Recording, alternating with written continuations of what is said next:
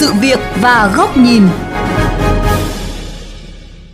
Thưa quý vị và các bạn, mặc dù luật giao thông đường bộ nghiêm cấm hành vi lưu thông xe máy vào cao tốc, song thực tế tình trạng xe máy đi vào cao tốc vẫn thường xuyên diễn ra, gây bất an cho người điều khiển ô tô và nhiều vụ tai nạn thương tâm đã xảy ra với người đi xe máy vi phạm. Vì sao vẫn chưa thể ngăn chặn tình trạng này? Phóng viên kênh VOV Giao thông đề cập nội dung này trong chuyên mục Sự việc và góc nhìn ngày hôm nay.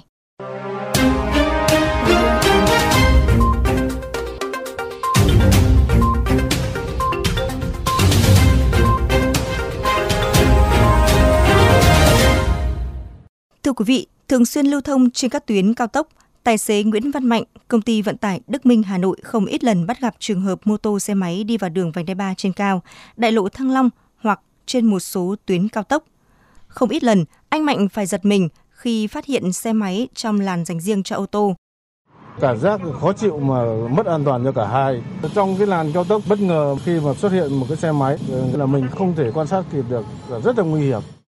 Mặc dù luật giao thông đường bộ đã nghiêm cấm hành vi đi xe máy vào cao tốc, song tình trạng này diễn ra phổ biến đến mức có ý kiến đề xuất tịch thu phương tiện mô tô xe máy nếu đi vào cao tốc. Rất là khó là này tại vì làn chạy 8 90 100 mà xe máy thường thường người ta hay đi có phải một làn nó lách ra rất là nguy hiểm. Xe ba gác nhiều mới lại xe Grab ấy.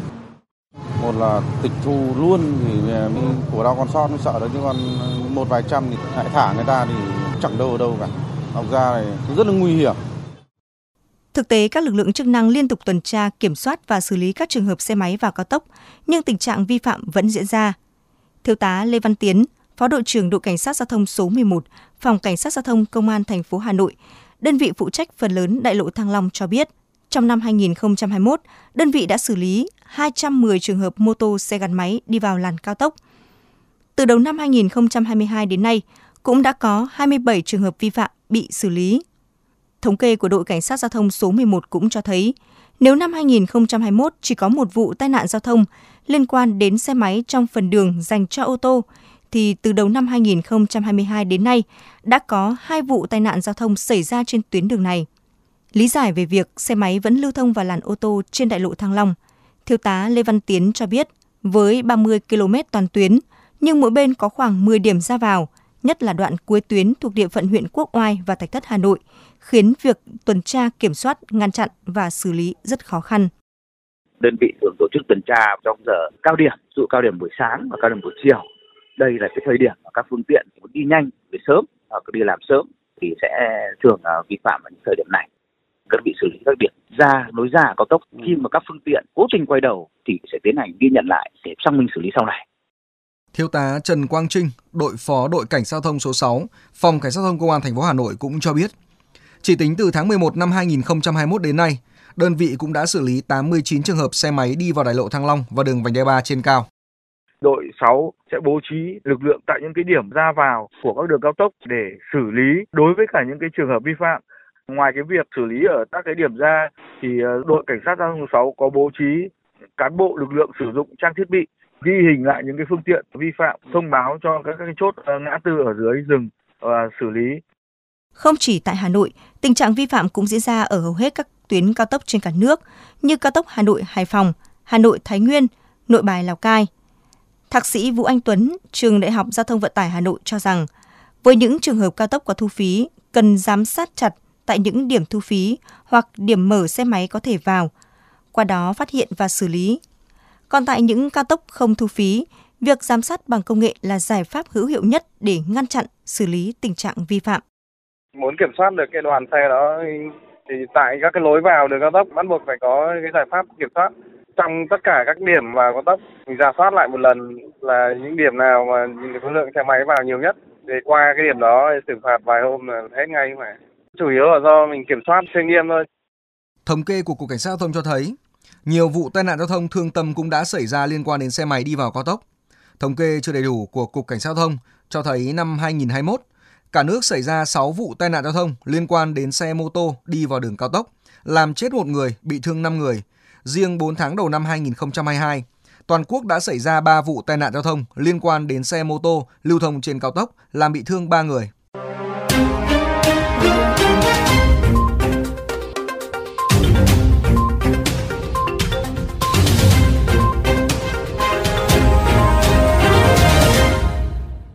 Quý vị, Luật giao thông đường bộ đã nghiêm cấm hành vi đi mô tô xe gắn máy vào cao tốc.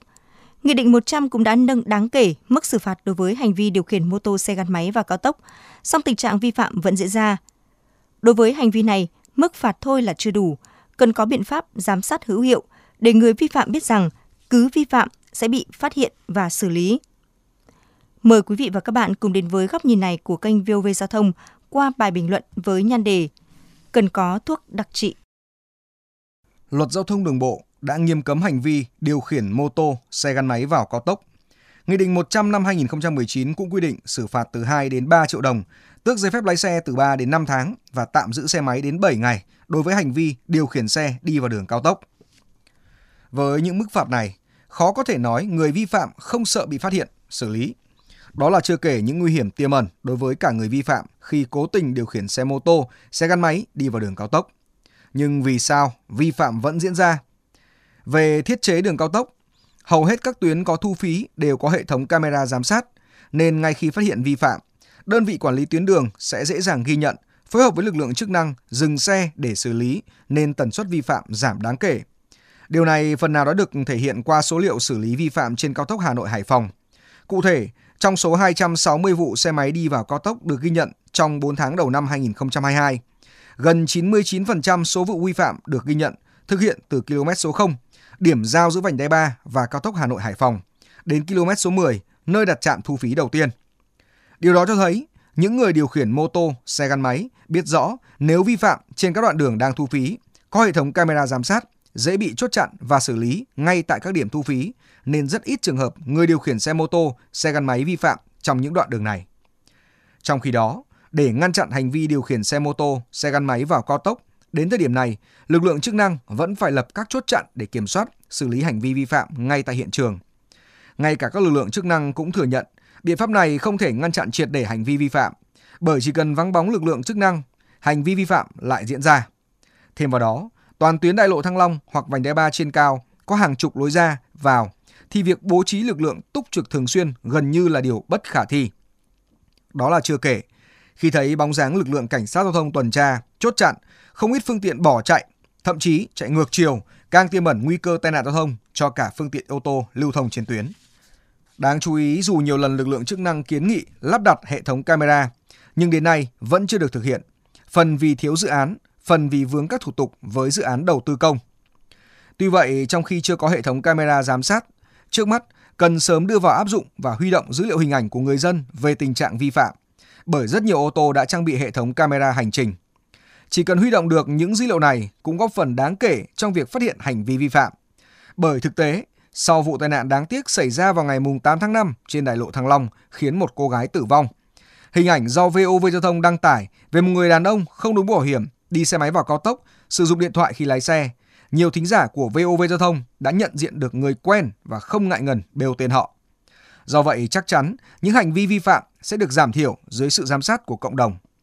Về lâu dài, chỉ có thể đẩy mạnh việc ứng dụng công nghệ giám sát bằng hệ thống camera mới có thể kịp thời phát hiện, ngăn chặn triệt để hành vi đặc biệt nguy hiểm này. Khi người tham gia giao thông nhận thấy bất cứ hành vi vi phạm nào cũng có thể bị phát hiện, bị ghi nhận và xử lý, chắc chắn họ sẽ phải đắn đo, cân nhắc trước khi thực hiện hành vi vi phạm.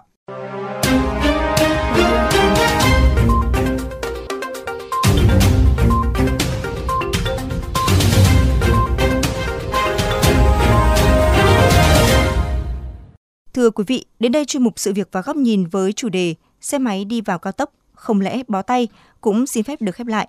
Quý vị và các bạn có thể xem lại nội dung này trên vovgiao thông.vn qua ứng dụng Spotify, Apple Podcast trên iOS hoặc Google Podcast trên hệ điều hành Android. Cảm ơn quý vị và các bạn đã chú ý lắng nghe.